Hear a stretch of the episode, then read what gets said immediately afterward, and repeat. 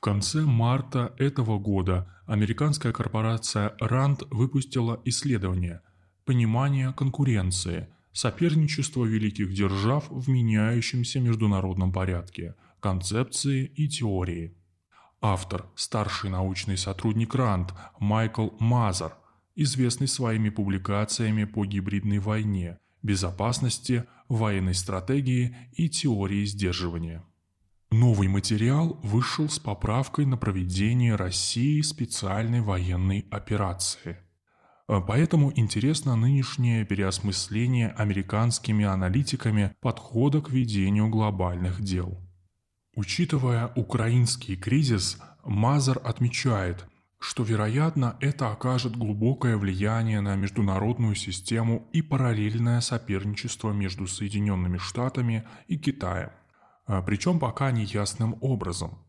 Но существенная долгосрочная конкурентная динамика сохранится, что еще больше обострит необходимость для Соединенных Штатов понять, что именно подразумевается под стратегией национальной безопасности, построенной на стратегической конкуренции.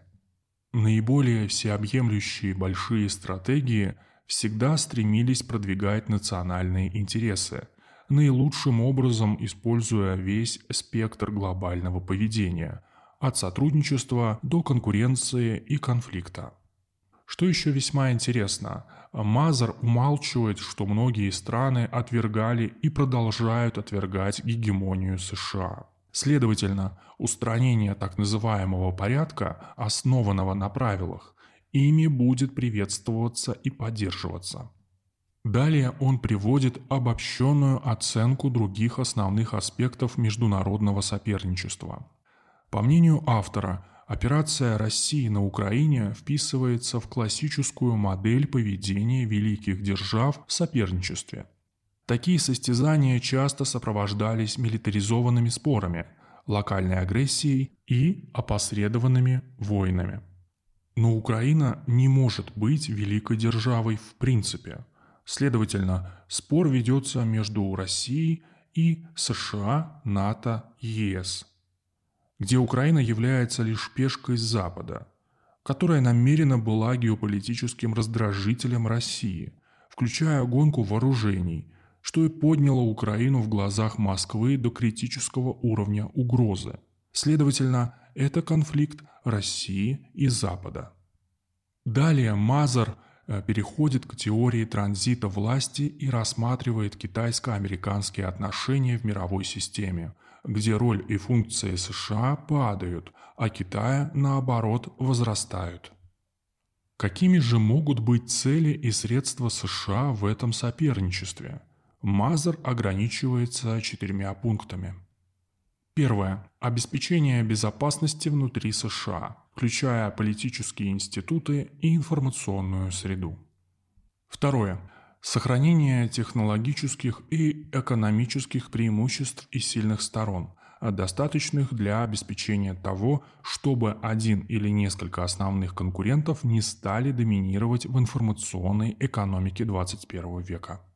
Третье. Сохранение глобальной системы и региональных порядков – представляющих свободный суверенный выбор и отсутствие гегемонии и принудительного влияния со стороны соперников США.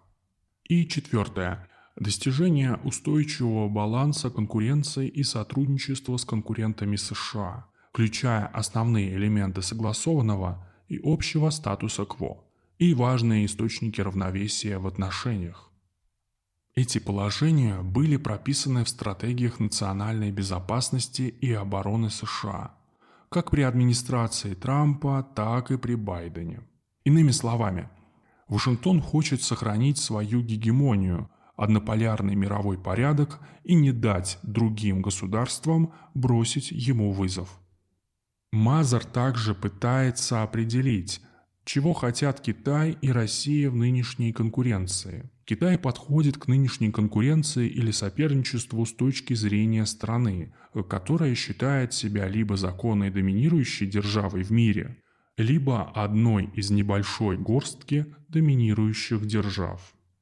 Китай полон решимости вернуть себе роль и право голоса в международной системе, соответствующей его степени власти – в ходе этого процесса Китай готовится к продолжающемуся соперничеству за региональное и глобальное превосходство с Соединенными Штатами.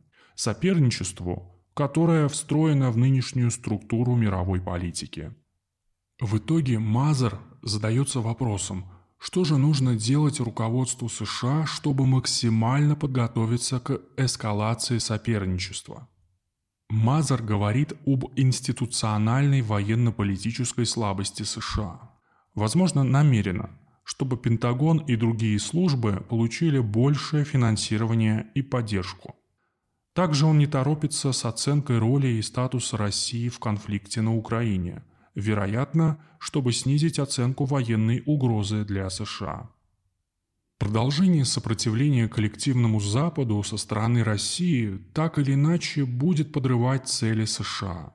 Китай, даже не переходя на такой же уровень эскалации, делает то же самое уже сейчас, пусть и иными способами. Для двух стран будет дополнительным преимуществом – если они привлекут больше государств в свой неформальный альянс борьбы с американской гегемонией.